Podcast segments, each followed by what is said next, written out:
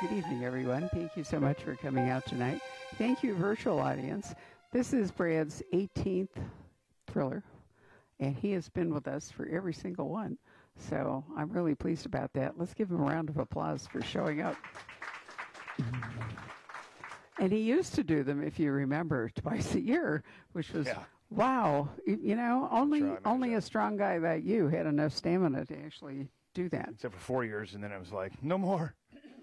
I can't. I know, but it was great for us because we got to see you more often. Yeah. I know. But one of them was in June, which was never kind. right.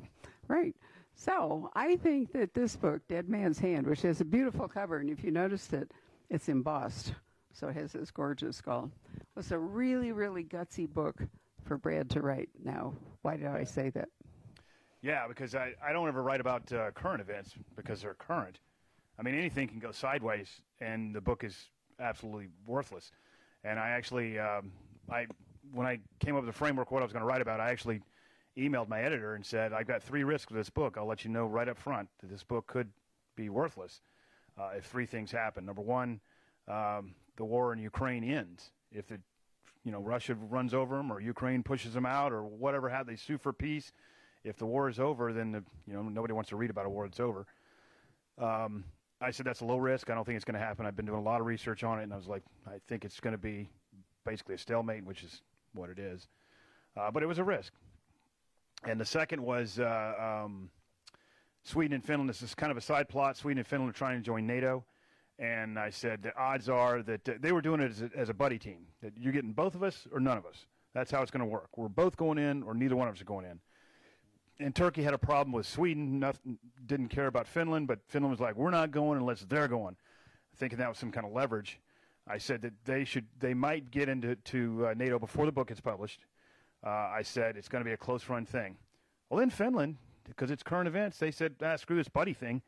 I'm joining NATO." And I'm like, "Rasser, fress, and rewrite, rewrite, rewrite." So they made it into NATO, and I told my publisher, Sweden may or may not get in there. And my book came out on midnight on Thursday or Tuesday, and uh, they voted at 4 p.m. in the afternoon on Tuesday. I beat them. And then Erdogan just did it on Thursday. He approved it, and then Friday, of course, we said we're selling the F-16s. Uh, the final one was Putin. I said, you know, something could happen to Putin. Um, he's, uh, uh, you know, if he falls out of a window, drinks some plutonium-laced tea or something, if he goes, then, uh, uh, you know, obviously the book's, the whole plot of the book's shattered. And I said, that's not going to happen. He's a strong man. He's uh, KGB. He's a survivor. I think that's a really low risk. And I turned the book in, and in June, Wagner and Prigozhin crossed the border heading into Moscow. And I'm like, there's a coup going on? Seriously? Uh, so it all worked out, but it's, it was Oh, a wait lot. a minute. It didn't actually work out well for Wagner and No, and I got to. and Pergo- I said what I thought was going to happen with that. This is a side note, not about the book, but I said, you know, he's dead man walking. That's what's going to happen. I did uh, a couple of uh, um, interviews and things like that, and I got emails. I mean, from uh, so, uh, South Africa, Australia. They're all saying I'm an idiot. Bosnia, you don't know what you're talking about. Prigozhin's there forever. I'm like, you know, two months later, I'm like, well, he took a long walk out of a plane, so I think I was right on that one. Why do you Why do you think that he actually just gave up? I mean, I've often wondered since he clearly was going to be a dead man walking, why didn't I- he just keep going? Well, I actually think that, uh, and I I know this Don't has get me nothing wrong. to do with the book. Sorry, but I just Don't get me wrong. I, mean, I can question. sound like an expert, but I'm not an expert on Russia. But I do think that uh, what happened was uh, it is kind of a mafia type organization all around there with all the oligarchs and things like that. And uh, I think because on the surface, it looks like to me there's a street gang that's trying to take on one of the five families, and that's just not going to work. You're going to get crushed. And uh, I think he had one of the other five families on his side. I think there's somebody on the inside of, of Moscow that was saying, "We want you to do this. We want you to do this. I'm backing you. I'm backing you." And then Putin found out about that, and it was like, "Oh, I'm not backing him. That wasn't me. I'm not backing him." And then when he was riding into Moscow, he found out that all the promises. This is just me speculating. All the promises that uh, he'd been told when he comes running in, because he's have all this support from these other people, disappeared. And he was like, "Ooh, I'm out here all by and it's myself." too and it's too late then. Yeah, well, that's why he was like, "Oh, I was just kind of kidding." That's why he started saying, "I'm not going against Putin." It wasn't about Putin ever. You know, I'm I'm going to Belarus. uh, You know, it's great. And I was like, "Too late, man. You're dead." Okay, there's your military analysis. But you know, I um, I did think it was bizarre, and that does make the most sense that he expected more support than he actually got. Yeah, well, I mean, he was he's been friends with Putin forever. It's not like he's a neophyte. He knows what Putin does, so he had to have somebody behind him where he thought he was going to succeed. He's not stupid. He's worked that area forever. and what what you know, let's take it one step farther. What do you think he would do if he'd actually succeeded? I don't think he would have succeeded. I think eventually Putin would have, you know, crushed him militarily. I mean, Putin still had the uh, monopoly of violence. People are talking about Wagner's. They're all battle trained, battle hardened Wagner mercenaries. Okay, well, they don't have helicopters, rockets, F 16s, or whatever their version is, Frogfoot fighters. They don't have any of that. Artillery. They had some armor, but that's about it.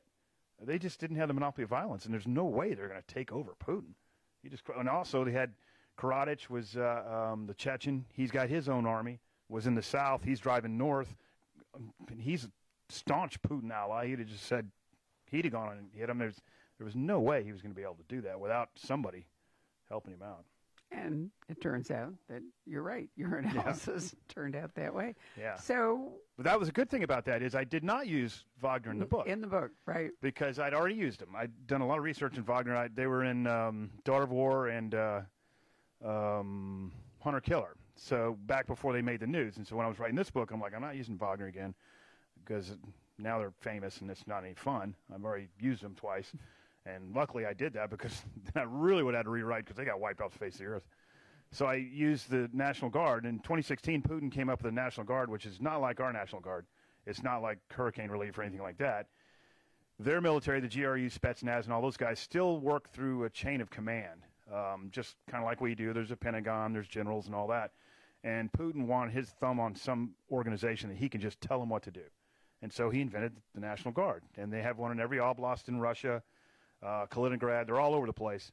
And they have Spetsnaz guys like that, but he gets directly control them. And the commander of that, of the overarching National Guard, was Putin's personal security detail protectee. He was the, in charge of the PSD for Putin. Real loyalist guy. Uh, and so that's what I used. And I had uh, uh, I used Putin's name throughout the book.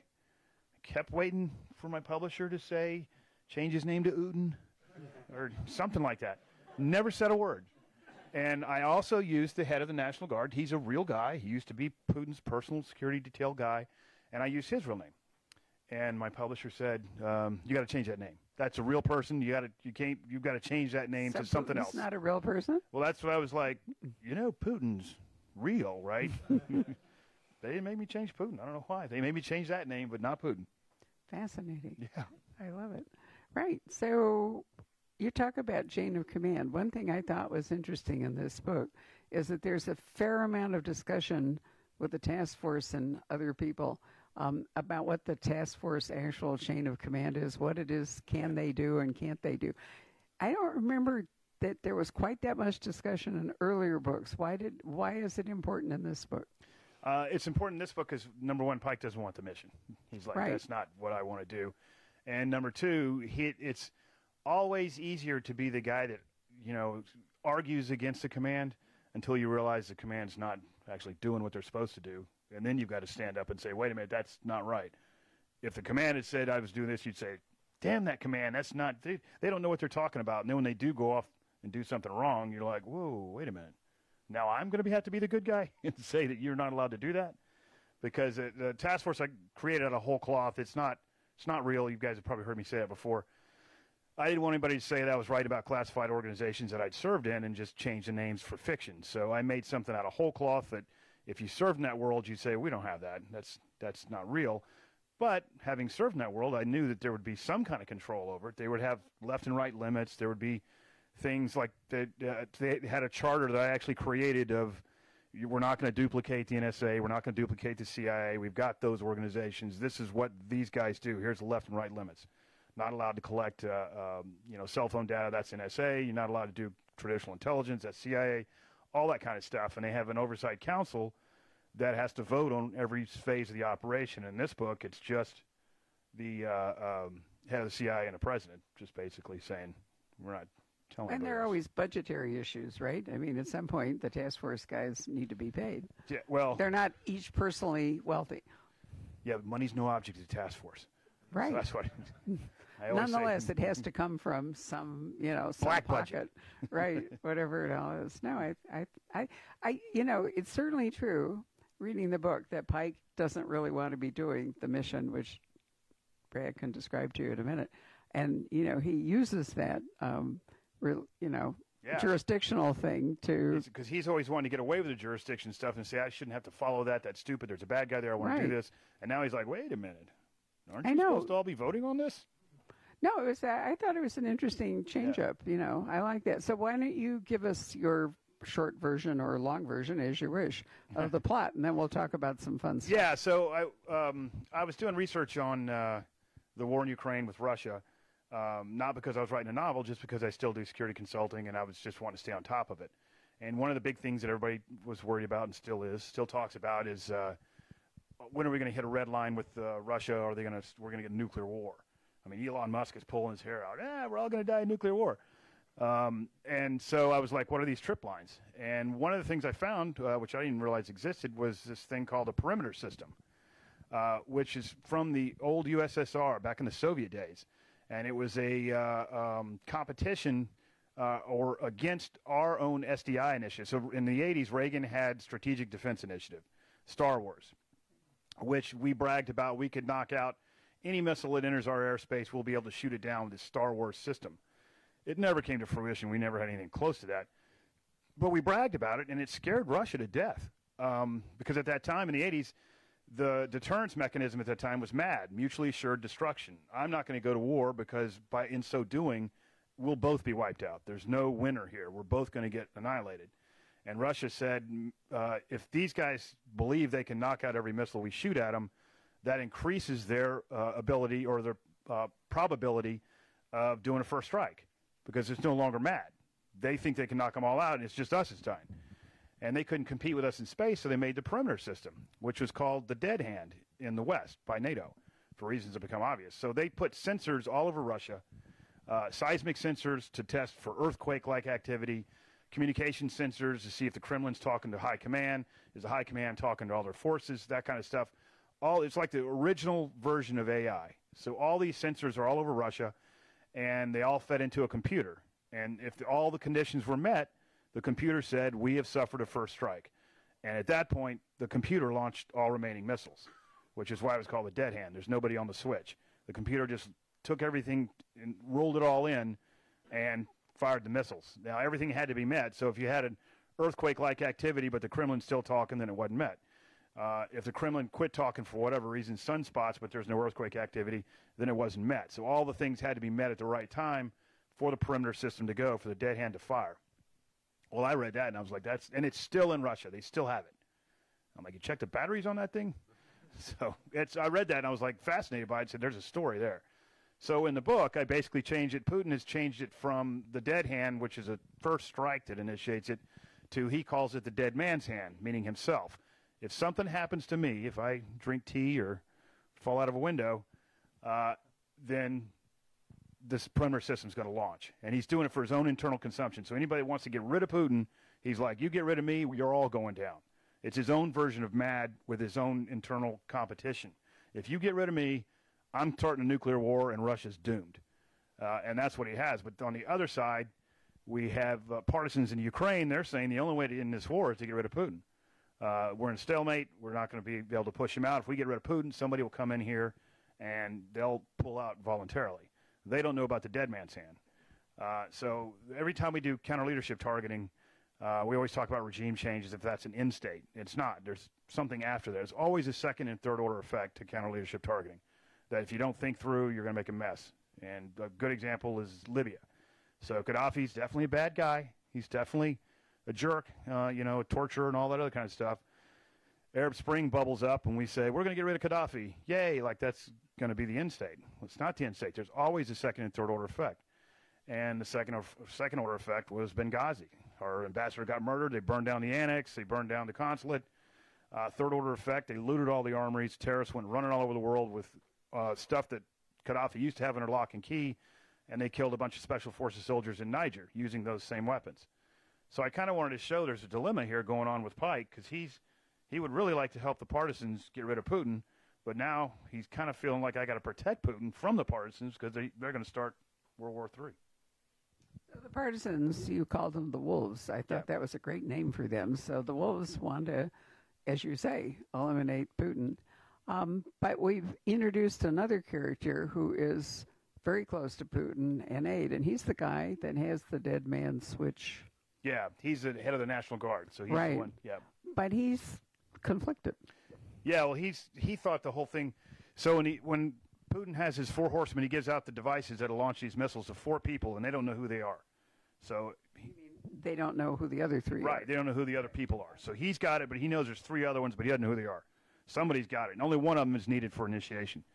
Uh, and he, it, it, when it first happened, it was kind of like, uh, this is really cool. I've been selected, and this is a power broker thing. I'm one of the four horsemen. Everybody kind of knows it, and I can get away with what I do. And then as it starts to come close to fruition, he's like, well, this is, they're going to nuke Russia. He's crazy. Do I really want to be the guy that presses the button and causes World War III? So he starts having second. Was he? Did he take into account that the prevailing winds blow east? yeah. You know, that's one of the things. You know, if if in Western Russia they send up stuff, it's really gonna it's gonna blow that way across Russia. It's not going to turn around and blow across the Atlantic. I mean, eventually, you know, but um, I've always thought that that was something. You know, I wondered if they even considered. The other question you've already raised it. Does anybody know if their nuclear arsenal is still actually going to work? It's so old. Well, they do. The missiles I use in here, we actually, believe it or not, the NATO code name is the Satan missile. Uh, and it's the largest ICBM uh, in the world. It's actually the Satan II. Uh, and it's brand new. And they've got four of them online right now. So, yeah, those things work. They've launched them. I don't know about the older missiles they have in their submarine fleet and all that, but the Satan II is the largest intercontinental ballistic missile. I can't remember the number. It's got like uh, 14 or 15 different MIRV warheads in it. So it's like 15 nuclear missiles once it gets over. All of those can be independently targeted, and each one of those things has you know 15 nukes in it when it comes, and that's a brand new missile. So yeah, I'm sure that thing works. for them. Yeah. Right. So if you were able to like destroy it midair, would they all go off and it wouldn't really matter whether it hit a target or not? Sure, if you can destroy it when it's going hypersonic, we, we don't have anything that can compete with that. I mean, we have missiles that'll do the same thing theirs do, but we don't have anything that'll knock it out. A hypersonic missile that's got a uh, um, artificial intelligence flight pattern, so it doesn't just do this. Right. It when it gets at the top of its ballistic arc, it then starts doing this to get down, and it'll evade anything we've got. We have the same thing. We can do the same thing to them, but uh, it's everything's a countermeasure, so it's always more expensive to stop the thing than it is to. Uh, um, so, like armor system tanks, uh, you've got tanks. They're super expensive, and they have a lot of armor. And we have a reactive armor, and we've got all this stuff. So, anytime you you spend ten dollars to uh, build the armor system up, it costs you a dollar to defeat it. Uh, you see that with the drones. Commercial drones right now uh, in Ukraine are all over the place. The drone costs. I mean, at the outside, it's ten thousand dollar drone. We're knocking them down with a two million dollar missile. Uh, and each time they, they can figure out I can get away from that missile, I'll, it'll cost me another five bucks. For me to defeat them again, it'll cost me another five hundred bucks. It's always kind of trying to defeat that stuff is more expensive than it is to evade it. Have any of you ever been stalked by a drone? Well, when we get to to Sweden, I have been, um, and um, we'll talk about that. So, um, so we have the wolves, who are one component of this story, and they want to obviously move towards Moscow and take out Putin. Then we have the task force, who what what is their mission? What is their actual mission? They get pulled in for they the uh, so Sweden is trying to join NATO in the book in real world. You know they were doing Right. the same thing, and Putin wants to stop that. And he's done a lot of bad things to prevent um, uh, Sweden from joining. So there's people that have burned Korans outside of the uh, Turkish embassy in Sweden, which obviously gets Turkey all fired up. Those guys are paid by Putin. They're out there precisely to keep this thing from going. And uh, they get wind that they're trying to assassinate the guy that's in charge of the dipl- diplomacy with Sweden or with Turkey. If we just put a bullet in his head, they'll have to start over. They know it won't be the end of it, but at least it'll delay it for two years or whatever. And uh, they get wind of that, and so Pike's now tasked to protect that guy. But it's a Turkish guy, but then it's also a Swedish. I'm trying to remember. Yeah. There are two of them, Yeah, they're they're sent. The, the target is a Swedish guy, right? uh, and so they want to protect the Swede from getting shot, basically. Is the Turkish guy expendable? No, well, the, from the threat matrix they have, that the Turkish guy isn't in a gun sight. It's just a Swedish guy. Right. So they're going to protect him. And this is early in the book, so actually that doesn't work.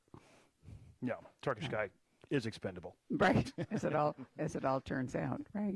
Um, so, in other words, where they're heading for is not, you know, not the Ukraine, not Moscow, but the task force is actually heading to Sweden. Right. Yeah. So he's got two missions that. So Putin gets wind of. Uh, there's a GRU element. It's not this confusing, I swear.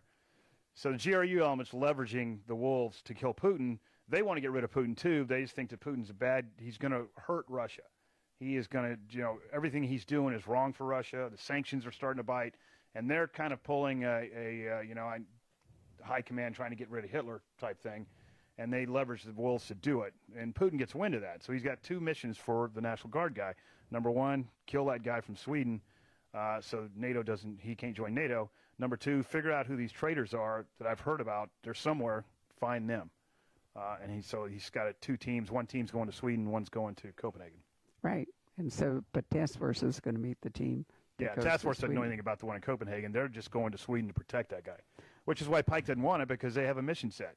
Like I was saying earlier, they have a charter. We're not going to do A, B, C, and D, and you know, protecting a Swedish diplomat is not in the task force charter. There's nothing to do with terrorism. That's not his mission set. So off they go to Sweden. Now you love to do on the ground research, right? Yeah. So I'm going to assume that you actually went to Sweden, Yes, all over Sweden. all over. It's all the rune stones. Yeah, which I love the runestones. But let's talk about the Vasa Museum, which is one of my absolute favorite things. Have any of you actually been to Stockholm and been to the Vasa? So you know how fabulous it is, right?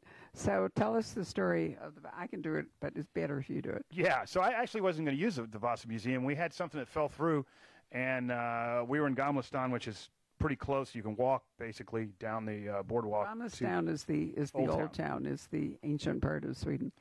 and we uh, we went to the museum. The Vasa is a uh, it's back in the day of sail. They the, Sweden spent bazillions of dollars. It was the finest warship ever built, greatest thing in, on God's green earth. They were so proud of it, and they launched it from Sweden, from Stockholm, out in the water, and it went about hundred meters and sank, killed all aboard. So they actually had hired a Dutchman. This was in the days if you this is the 16th, 17th century, Yeah. 16th century, I think it is. And if you pay any attention to Baltic politics at that time, Sweden was the most is the biggest power, and um, so they they hired a Dutch guy to come in. And if you've seen pictures of like Columbus's ship, you know that they were very tall, right, and and narrow. So, and they had a, a whole lot of like fancy quarters at the back for the for the captain and the whole bit. So the Dutch guy came, and in order to build like this fabulous warship, he made it extra tall, but he didn't make it extra wide. And so what happened was when it actually hit the water, it just rolled over. Right. I mean, and it killed everybody on board. It's kind of funny. It's Yeah, they all funny, read drowned right story there. You're like everybody because it was a big deal in Sweden Yeah. at the time. They were all on shore waving their Right. flags and look, there's we're so powerful, and it went bloop. just rolled the- right the- over. It sank into the silt and it stayed there forever until the um, somebody found it, scuba diving or whatever. They found it sonar, and they decided to pull it out of the silt whole, and they did. And it's completely, it's the whole ship is inside this museum that they pulled out of the ground. Um, and uh, I actually, do you guys know who Jim Gaffigan is? He has a joke about this. It's one of his specials. He talks about this, and I didn't know at the time, but I went in there when I read the story. I'm like, this is the Jim Gaffigan boat. And uh, once I was in the museum, if you've been in the museum, it's very dark. Uh, illumination is really uh, kind of mood lighting, I'd call it. And there's passages everywhere. And I was like, man, I could kill somebody in here. And so I started, took up a lot of pictures, and I ended up doing that very thing You inside the did do museum. that very thing. So one of the things, and if you ever read about the Mary Rose, the Henry VIII wooden warship, when they brought it up, what they've learned is that if the wood's been in the water that long, they have to keep it wet. If they let it dry out, it's gone. So, among other things in the Vasa, they have to actually Yeah. keep the ship wet, right? Yeah, and they have they actually have all this. They've found a bunch of because when they pulled the boat up, the skeletons were still in there, Right. and they had them all laid out. You know, this is boatsman's mate Bill Smith, and here's his bones. Uh, and the their jewelry and all that other good stuff. It's really a fabulous museum if you're at all interested in you know ships and ship warfare and everything. It's one of the most interesting. My husband and I spent an entire day there. We were just fascinated And actually, right outside the museum, which is also in the book, there's a bunch of trails that run around this. It's a, uh, it's not an island; it's a peninsula, but there's a bunch Right. of trails that run around, and there's a cemetery right behind it. Um, Elaine and I were walking around, and I'm like, "Holy moly!" You go up top of a hill, old looks like an old uh, uh, English cemetery with a big church at the end of it and a bunch of old tombstones. Uh, and I was like, "Man, this is getting better and better." Taking pictures of that, all the trails and everything, and I ended up using that whole area. And then, just to punctuate it, the Stockholm or the Swedish Museum of Modern Art is right there too, and it's built like a bunker. Right now, I've been through that. As I spent a lot of time in Stockholm, so that's where I got stuck by a drone. So that Gamla stan is the old city of Stockholm, and some of you may have heard of Uppsala, which is a Swedish museum, and that's where I'm trying to remember his name. The guy that um, came up with a you know g- genus for all the plants. Um, I can't, it'll come to me. But anyway, the guy that determined how we talk about plants and everything, he was at Uppsala, and there's a garden there for him. Um, but it was also an old Viking thing, and they're old Viking burial mounds. But you can walk from Uppsala to Stockholm from one really old city to another one. And the time, the day that we were there doing that, I loved it. All the Swedes go on holiday in August, and the only restaurant in Stockholm that was open was Greek. I mean, that was er, all the Swedes were in Greece. Chinese and Christmas in know, right? But there they were. But anyway, as we were walking over, there's a bridge near where the Nobel Prize stuff is done and all. There's a hotel there, and there's a bridge that goes across to the old town. And so we're walking on the bridge, and we kept hearing this weird noise. So we looked up, and there was this huge black drone right over us. And I, I, we finally figured out where the guy was. He was on some peninsula looking at us, and I have no idea what he was actually doing. But it was the creepiest thing, and it's quite noisy. You know, Yeah. a, a drone that size, so you could hear it. It was like some gigantic bird or drug or bug that was going to come down and get you. And it took us a while to figure out it was a drone, and then it took us a while to figure out where the guy was. And it, you know, it's like a, a game game thing, you Mm-hmm. know, that, that he was using. It was, and I've never known what happened. I mean, eventually we walked over the bridge and, and ditched it. But, you know, I thought how awful it would be if a drone was really targeting you. Yeah, well, that's what they're doing now. Well, no, I, know. pioneered that in American. No, what even that? Five books ago. What, the drone thing? Yeah. Yeah. Suicide drone. Actually, I read the acknowledgments the other day, and I was like, "This hasn't happened yet, but promise you, it's gonna." And I'm like, Got "I'm it. a genius." You are a genius. The other thing I think that's great about drones, if you're watching any of the, you know, gazillion things that are streaming, is the photography in in, you know, various TV is fabulous now. Yeah, you know, especially I'm- the racing drones. When they're, Yeah, but I mean, you know, there's a whole French series I've watched forever. I have seen more of France on this TV thing through drones than I ever saw, and you can't even get that perspective. You know, Right. if you're not, wasn't it the Gray Man, Mark's book that had Had a ton of some, was, yes. absolutely. You Yeah. know, Mark Greaney will be here on February 20th, and Brad is coming back, so it'll be Brad and Mark. him. I just left Mark in Memphis, and so we agreed to do Right. it. It's a really funny story. Actually, Mark's publicist, for some reason, imagined that Brad was coming, so he advertised the whole thing, and then he wrote to me and he said, "Did I imagine that Brad was coming?" Because I saw his tour card. It says "In conversation with Brad Taylor," and I was like, first I've heard of that." so I, So I anyway, Mark and I said, "You know, I'm on your tour card. What's going on with this?" And he was like, uh, "I thought you were coming." right. So anyway, I said, "You did imagine it. Brad's not coming." So they redid it and they sent it out. Now Brad is And I coming. saw him yesterday in Memphis. I spent the night at his house, and I said, "I'm willing to come." I didn't, you know, it's just Mm. I somebody love needs to tell idea. me. Right. Too funny. But anyway, that that Gray Man, and that reminds me. Did Mark tell you? Is there going to be a sequel to the Gray Man? Uh, we never talked about it. I don't know. Oh, so that'll be something we can ask Yeah. Mark because I it was uh, there was some as I said gorgeous photography in it. All right, so back to the task force. So Jennifer and Pike arrive in Stockholm with what what backup besides the two of them? They, well, they've got. Uh, uh, they're doing the Rune tour for to.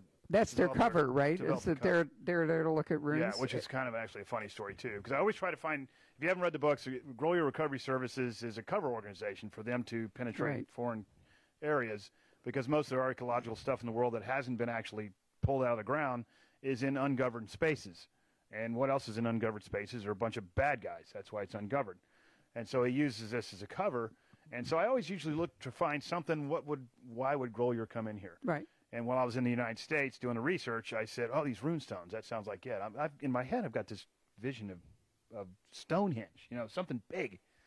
And so we uh, we decided. I said, "We're going to do the runestone tour." And you get in a car and you drive for about oh, six or seven days. No, it's about you're driving for an hour and a half, two hours, and you eventually into some farmer's lot where there's cows and apple trees or whatever, and there's a runestone, and it's about this big and it looks like a giant tombstone, but that's it. It's out there in the middle of nowhere. Then you go on the next runestone. Same thing. You're driving forever, and there's another one out in the middle of nowhere.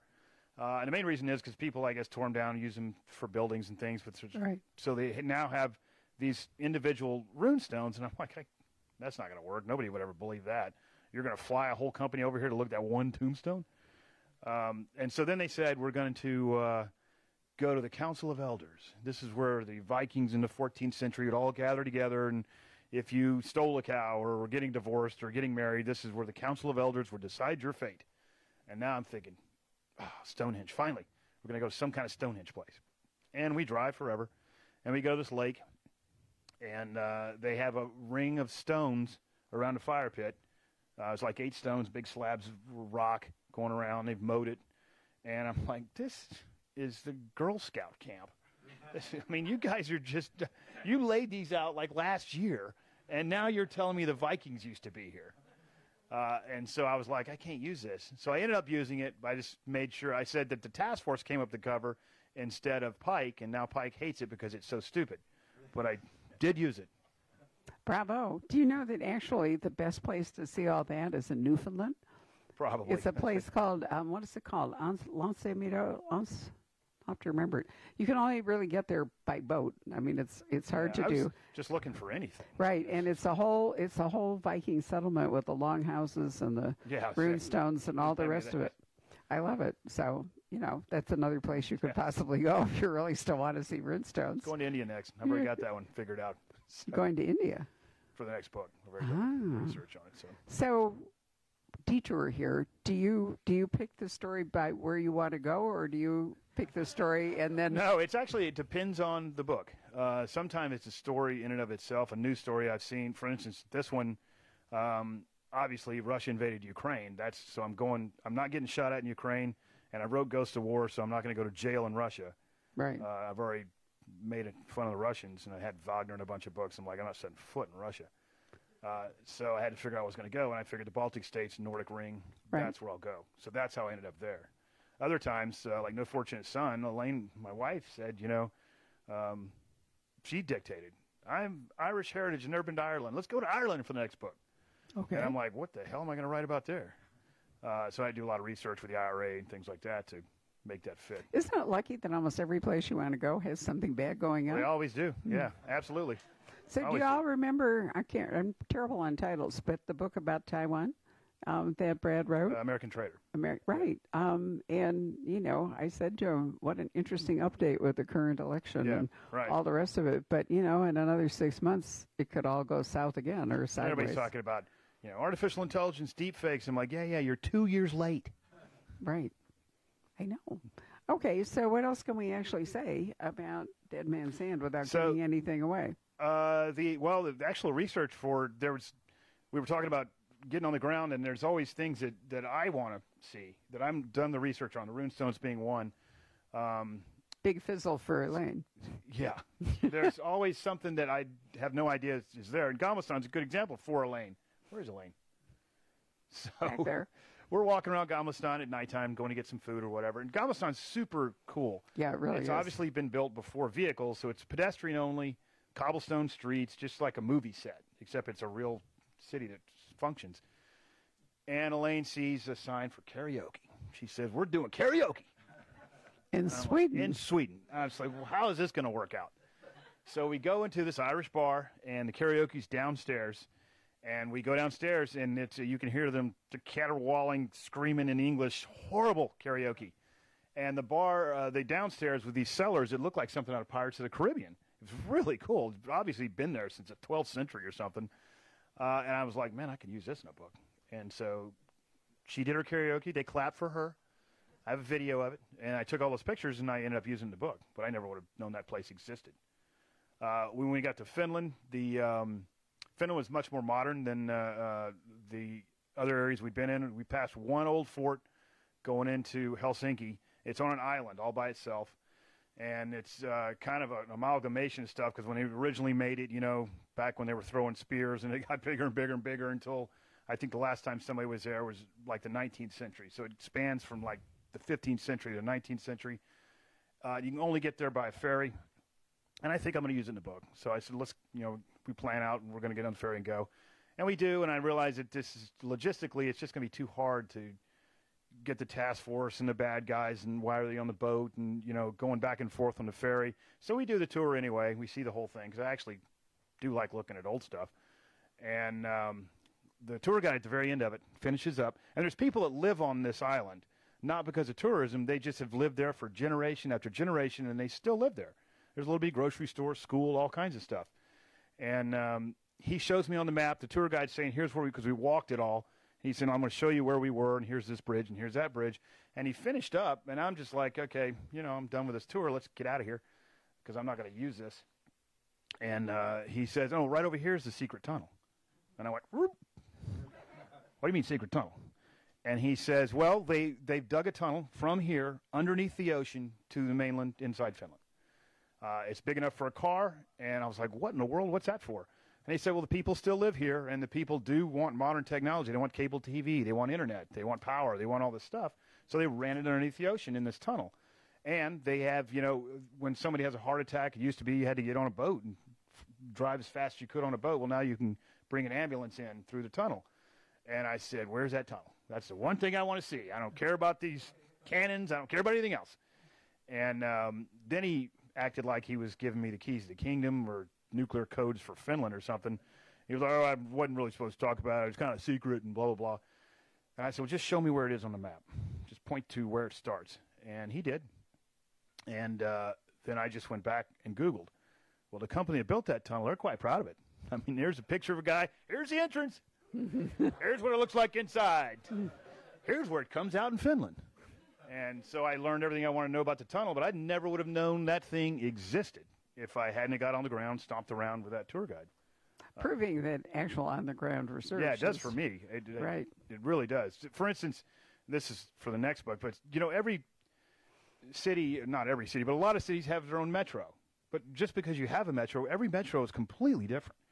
So, like in um, Japan, you know, you know how many Japanese you can get on a metro? One more.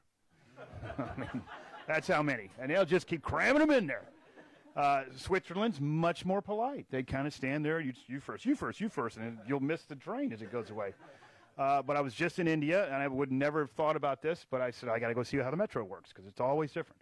Well, in India, they all have metal detectors like TSA airport stuff, which if I hadn't known that, I mean, I'm sure I'm going to use the metro in the book, and Pike's going to run in there with a weapon, and somebody's going to send me an email. He wouldn't make it on the train with a weapon because there's nothing but metal detectors. So I always want to get on the ground to look at that. You don't really find that out in Google. If you Google metro in uh, um, India, you'll get a time schedule and things like that, but nobody's going to say that they have security there. That's so that's why I like getting on the ground.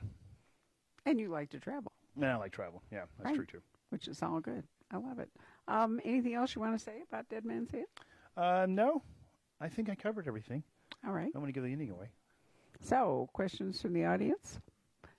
Actually, I uh, hold on. I just thought of one great question before I ask you that. So, we're working towards book twenty, and that's a landmark thing. So, have you worked ahead past India to figure out No. where you might go? No, No. I'm barely figuring It out ought to India. be something really spectacular, though, right? Hopefully, yeah. So for India, I mean, because you, the problem with writing uh, um, when you write your first book, you've got the universe is wide open. Right. But the minute you say somebody's got blonde hair, they've got blonde hair forever, and it gets harder and harder and harder to develop a uh, overarching plot that you have not done before. So at first, Or I that was you don't have to wrench your characters out of the way you've created them in order to make it work. Well, for like, I mean, like the big strategic problem set. So for this one, obviously, it's nuclear Armageddon. So I'm doing research on India, and I'm like, this is perfect. Pakistan's got nuclear weapons. India's got nuclear weapons. There's all this stuff going on with China. It's going to be some kind of nuclear thing. And I'm like, you just did that. So no, you can't do that. Now I have to figure something else out. So it's hard enough for me to just do the next book. I certainly haven't thought to 20. Water resources. The glaciers Well, I've already are figured it melting. out. I'm not telling you what it is. Ah, I'm just mentioning it. Okay, sorry, sir. looked at, I always look at the jacket when I uh, look at your uh, deal, and it says Charleston. And then whenever I think of Charleston, I think of the pineapple Yeah, yeah. fountain At and I Waterfront think Park? of Fort Sumner. And uh, every time I go there, that my friend takes me to both places. Um, how many people have you taken to Fort Sumner? Uh, actually, taken nobody to Fort Sumter. I've been there a bazillion times, um, but I've never taken anybody there. The uh, usually we're going to a bar or something, but most of the time that the people they don't the people that come visit me don't really stay there long enough to go to Fort Sumter. I do get emails all the time from people. We're coming to Charleston. What should we see? And I will say, go to Fort Sumter, or if you want to be cheap, which Elaine and I do, there's a water taxi that goes across the harbor to the Yorktown, um, and it's like five bucks, and it's just a boat ride. It's really cool. You see dolphins and everything. We take our mountain bikes, get on, go here, go back. The uh, pineapple fountain is uh, uh, a lot of the stuff. Would, well, it's 18 books now, but I, there's a lot of Charleston in the books, spread throughout them. I don't think I have the pineapple fountain. I do have the pineapple fountain, except it's in a short story. Exit fee. It's an exit fee. Oh, why Charleston? Why am I living in Charleston? Uh, I have some history Charleston. So my uh, uh, grandparents. My dad, my mom, everybody's from uh, Charleston. Uh, my I have a twin brother went to the Citadel. My sister went to college Charleston. My dad went to the Citadel. Uh, so I used to spend my summers there every year. You know, I grew up in Texas, and it'd be like, get the kids out of here. You'd go spend a month in Charleston with my grandparents. So I just love it. I call it the promised land. Anybody else? Lively crowd. I have a question. Um, I was wondering, how do you come up with some of your plot lines? And the reason why I'm asking is uh, I'm a criminal defense attorney. And so oftentimes we have to present information to a judge. Mhm. Sometimes I struggle with how do I get this judge who's heard literally 100 cases in front Right. of me to pay attention to this thing? Clearly, you're very good at this. And so, how do you actually come up with those plot lines? And then, what would what type what books would you suggest that I read to get better at at uh, designing some of those things? Uh, I have never had any instruction in writing, so I'd be hesitant to recommend a book about how to write something. My instruction have all been authors. I've been a voracious reader, so I've read you know every genre there is. I went through a Stephen King phase, a Tolkien phase, a Ray Bradbury phase. Uh, I read crime thrillers now. John Sandford, um, Michael Connelly, Robert Crais, uh, and I the the main thing I can write pretty well. You've got the so in Army speak, you have strategic, operational, and tactical. So strategic is thermonuclear war. Operational is they're going to operate in this area right here to stop A, B, C, and D. And tactical is the gunfight. Uh, and when I write all that, I try to make it that there's not a lot of military speak, not a lot of. Uh, I don't want that, uh, but you have to have some of it in there. And my wife is my first reader, so she's the one that really kind of solves that problem for me. So when I write something, and it, whether it's a tactical gunfight or an operational uh, plan for what they're doing, or the strategic level of the dead man's hand itself, uh, when she reads it and says, "I don't understand what this means," I mean, to me, it makes perfect sense. I know exactly what's going on. What do you mean you don't understand? Um, and if she doesn't understand it, then I know that uh, uh, I know that you know my buddies that they're still operating, they would completely understand it. I know exactly what Brad's talking about here, but that's not who I'm writing for. And so she refines it so that I can get it fixed that the average reader can read it. It's a lot of work, is what it is. It's not. I mean, I'd like to say I could sit there and blaze this thing out, but it's a lot of rewriting and, and carving and carving with a scalpel, scalpel, scalpel, Do you, scalpel. Do you put it in an outline format? Do you put uh, No. note cards? Like what? It, tactically, I've seen that note card thing. That is the craziest thing I've ever heard of. How do you I, do it then? to- I create what I call a framework. I mean, when I had my second book, your first book you have your entire life to write because nobody's purchased it. Uh, the, the second book, you're on a deadline. And so my publisher said, I need, uh, my editor said uh, back then, way back when, uh, I need an outline for your next book. That's part of the contract. And I said, no, I'm not doing that. Not because I didn't want to, because I don't know how to do an outline. I can't do that. I don't know how to do an outline. It'll take me half the year to figure out this outline what I should be writing. So I said, look, I'll give you a framework, which is the overarching threat, the, where it's at, um, and uh, I know the start point, and the middle, maybe, and the end point. But I don't do anything in between. I just start writing, uh, and it, let it figure itself out as I go. Was your question in part about how to keep this? I mean, how to make it fresh every time so the guy doesn't think he's just hearing the same thing over and over again? Because you see, just like this, just like you're talking about, you see a lot of the same themes. I mean, I was just in court today, Yeah. and you hear the same, you know, defense lawyer says this, prosecutor says this, this lawyer says this, and it seems like we repeat our these same things. Yeah. How do you freshen it up? How do you keep it lively? I make sure that uh, I and I was I mentioned this earlier about I couldn't use thermonuclear war for India. It goes all the way down to hand-to-hand fight scenes. Uh, I, as I'm reading the hand-to-hand fight scene, I'm like, you've used a triangle choke in three different fights. Come and do something different. You go back and rewrite that. Uh, gunfights the same way. Uh, I don't want the same thing. And you know, some things it, it's if I was really going to be realistic, I try to find a different way to find the bad guys each time, technologically wise. There's billions of ways you can do it. But in the real world, the truth of the matter is, it's a damn cell phone. You cell phone, cell phone, cell phone. I mean, that's smartphones. I can do so much stuff with a smartphone to find somebody. But then somebody's, oh, it's a little smartphone thing. You just throw that out there because you're lazy. And I want to write back and say, uh, yeah, you know, every time I have a gunfight, they've got guns. That's so damn lazy. You know, I'm going to have a rubber band gun next time. So I, uh, uh, but so I always change it. I don't do the cell phone thing every time. I'm trying to figure out what other way I can do it, uh, which takes a lot of work just to make sure it is fresh. So I don't get the email. The cell phone again. You're lazy. You know, I've often thought that if any of the bad guys, any of the their crooks actually read crime fiction, they would know to leave their cell phone at home. Yeah. But somehow or other, Well, they it's all- they can figure out. There's a lot of things they can do. It's amazing what they can do with a cell phone. Ask the guy who killed everybody in Idaho. He did leave his cell phone home. Didn't do him a lot of good. Uh, there's a, a just a ton of things they can find from a and. It's so scary. I, I'm almost to the point where I'm deleting all my apps because they're just spying on you relentlessly. Uh, Do you have a question from the audience? You're standing over there, so I feel like you must step out so we can see you. Well, yeah, actually, my question is do you happen to recall the Jim Gaffigan joke? It was about the. Uh, he didn't. He may have said the actual name of the boat, but he does a whole setup. He's he's doing a foreign. If you want to see it? It's the foreign uh, um, uh, tour he did, and he's telling people that when he was in Sweden, here's what he happened. He goes through this whole thing about this boat, and then he talks about it sinking. It's hilarious. And I, but I never really paid any attention to it because I'm never going to Sweden. Well, then I'm in Sweden. I'm like, this is the Jim Gaffigan boat, and it, he did a whole joke about it. It was really funny. That's awesome. Okay, uh, Jordan would like to know um, other than Pike and Jennifer, who are your f- other favorite characters to write? And also, are there any shows or movies in the works? Uh, f- for the answer to the first part, would probably be uh, Aaron and Shoshana. They're not in every single book, but they come back quite often. They're the most fun to write. Uh, as far as the movies, that uh, I have no idea. I get nibbles all the time, and I say the same answer every year. The uh, you know, I there's three things I need to know. Number one, are you really making a movie, or, are you just going to buy the book?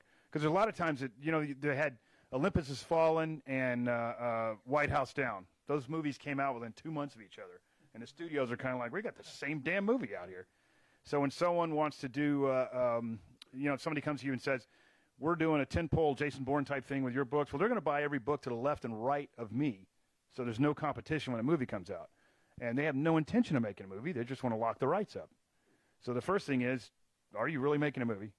Number two for me is, can you really make a movie?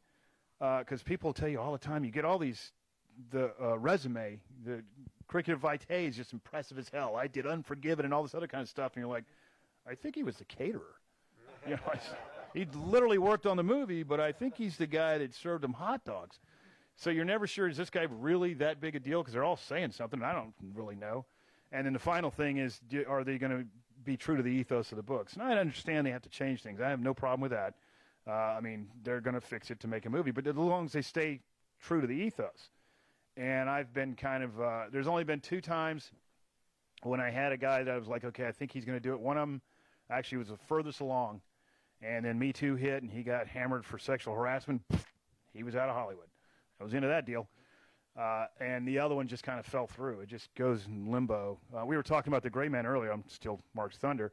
I, I, Mark and I were debut authors about the same time, and um, he optioned the Gray Man in 2009, and that's how long it took for that thing to hit the screen. So I guess to make a long story longer, uh, no movies in the works. Plus, it's been complicated by the writer's strike and everything. Oh, so yeah, that's true too. That's a big backup although that's now. they're using that as an excuse for everything now. Everybody that I've been talking to, like, the writer's strike's really hammered me. I'm like, all right, Is is it Amina or Amina? Yeah. Uh, going to become a part of the task force anytime soon? I don't know. That she's causing me fits. Uh, for the uh, uh, the book I'm writing right now, book 19, um, she's overseas doing foreign exchange student stuff, so whew, she's out. Uh, so if you haven't read the books, Amina was uh, um, she was she was in the book Daughter of War, and she was supposed to exit on chapter four. She's exiting stage right. And that's the end of that. And I give 100% to each individual book, and I never think about the repercussions. Some people consider and say, I'm going to drop this in this book, and five books from now, I'll pull it back out. That's not how I operate. I write this book, best book ever. And I got to chapter four, and I liked her too much. So she took over the whole book. Well, then when you're writing the next book, you're like, well, Amina exists now. What am I going to do with her? She's there. She's a live, living person, and people are going to ask me, what happened to Amina? Uh, and I have not really figured out what I'm going to do with Amina. I'm still trying to figure that out. She won't be ignored. No, she won't because I don't want to get the nasty emails. Um, that's all I've got. Anybody else? Come on, guys. You're being so quiet. Oh, Um, I'm, I'm, really, I'm a really, really big fan of, of your books. Um, so when you, when you do research, do you kind of write down all, all the research you need for your books, or do you just kind of print in a file for your for research? Or? So I'll, what I'll usually do is I start out just reading a ton of books. Um, every book I can find on whatever I think is close. For this case, it's pretty easy. There's a lot of books out about Ukraine. There's a lot of books about Russia. There's all kinds of books out there. Uh, and then that'll formulate what I'm thinking about, what I'm going to write about. Um, and then when I get on the ground, I just do a bunch of research on what I think I want to see. And then that's just nothing but pictures. And they're not any good pictures. I take a picture of uh, um, what I want to see all the way around because there's nothing worse than getting back and you're saying, man, I really want to use this place. And then you realize you didn't take but one picture and you can't find anything else. Uh, but I'll take pictures of everything outside, around it. Um, so if I was going to use this store, I would take a picture of everything in here so I know what the floor plan is. Then I would go outside and take a picture of the street sign right next to it so I can find it on a map later. And then I'll take a picture of the intersection, the closest intersection. One of the things I didn't use in this book, but we were doing the runestone, just driving around, doing nothing, um, we passed by uh, an airfield. Uh, it was obviously, uh, I mean, it was a dirt runway that had a windsock. That was about it. And I was like, holy moly, I can use that in the book. Uh, there's an airfield right here in the middle of nowhere. I can land a plane here. I wasn't sure how I was going to use it, but I knew I was going to use it. So I took a picture from the moving car of the airfield, but I have no idea where we are. I mean, we've been driving for hours. We're somewhere in the middle of Sweden. Uh, and as, as we went about two miles down the road, there was a bus stop. I took a picture of the bus stop. Then when I got back to the hotel room, I Googled the bus stop name. Boom, I found that. Well, now I can find using satellite imagery that airfield. So a lot of the pictures don't make sense to anybody, but they make sense to me. Uh, and then when I get home, I, well, I start doing the writing process. And then if you look at my computer right now, there's probably literally 45 or 50 tabs that are open. Most of them are, there's a lot of Google Map tabs. There's a lot of uh, just all kinds of tabs. We, I'm, I'm writing about India, and so we just, uh, the Indians just whacked a guy in Canada, a Sikh separatist. They tried to kill two people in America. So I've got all those articles up because it's fresh news, so I can talk to them. And then the research just goes on and on as I'm writing. so Patrick has another question, but you know, it occurs to me that um, the ability to take photos on your phone and Well, use use Google, well, whatever you're taking photos with, um, and Google Maps make just a gigantic difference. You would have had to write perhaps, you know, Yeah. All kinds of notes Yeah, and I mean, I have a dedicated camera for it because the phone, you, I can't zoom in. There's all kinds of things I can't do with a phone. Uh, and people always say, leave, you know, like there's areas where you're not allowed to take pictures, no photos allowed. A good example is I put Christiania. Have you been to Christiania? It's this hippie culture, bunch of hippies. So I'm going to Christiania because it's in really cool. Copenhagen, right? Yeah, it's in Copenhagen, and it's basically an old army base in the 1970s. They closed the army base down, and they just, uh, you know, Copenhagen. They said we're not going to use this army base anymore, but it still existed. It's just a bunch of abandoned barracks. Well, a bunch of hippies moved in, planted a flag, and said, "This is a free state of Christiania," and they've never left. They're there right now, and they sell drugs everywhere. Uh, they have signs that say, "Don't take any pictures," which is ridiculous. It's like everybody's. I mean, they're and they all look like stray cats. They're just kind of laying there, all out in the sun. And uh, I was like, I'm definitely using this because if you aren't checking anybody's passports, if I want to infiltrate a bunch of Russians, I'd do it through that area. So I ended up using it. But if there's areas that say, you know, I'm not allowed to take pictures, they'll see you with a cell phone. But if you put a GoPro on your belt and, and turn the lights off, I can walk wherever I'm going, and nobody knows I'm videoing the whole thing. And then when I get back, I just take a picture out, cut it out. Here, I got this. Do you ever actually go anywhere just for fun? Yeah, well, I, actually, when we go somewhere for fun, it ends up making it in a book. So, Oh, the karaoke bar. I forgot. You already well, told the- us we that. went to Positano for vacation, yeah. and that ended up being Honeymoon Heist, for the last short story I wrote was all Positano because we were there running around. So I used Got it. Patrick, you have another question? But then you can write it off, right? You damn right. Um, let's see here. Okay, uh, Jordan has another question. Was your research for this book your favorite, or is it still the widow's strike? I think I remember that right. yeah, the, uh, this one I don't. I think the one that was would be our favorite would be Daughters of War because we went all over Nice and Switzerland. Uh, although No Fortunate Son, that's Ireland. What would you say? She loves Switzerland. So the widow strike was a lot. We did a ton of stuff for the widow strike. We went to like six countries at one time. Um, so I enjoyed that experience. But as far as having more fun, it would would probably be uh, Daughter of War because we got to run around Switzerland. That it? All right. Well, thank. Oh, wait, John, you have a question. Yay. Brad, if, uh, go back to the movie deal again. If it met all three of your points, and maybe I should ask your wife rather than you, who, who would you see? What actor could you see playing? Oh, you'll get the same answer from her. We don't answer that question. You don't answer.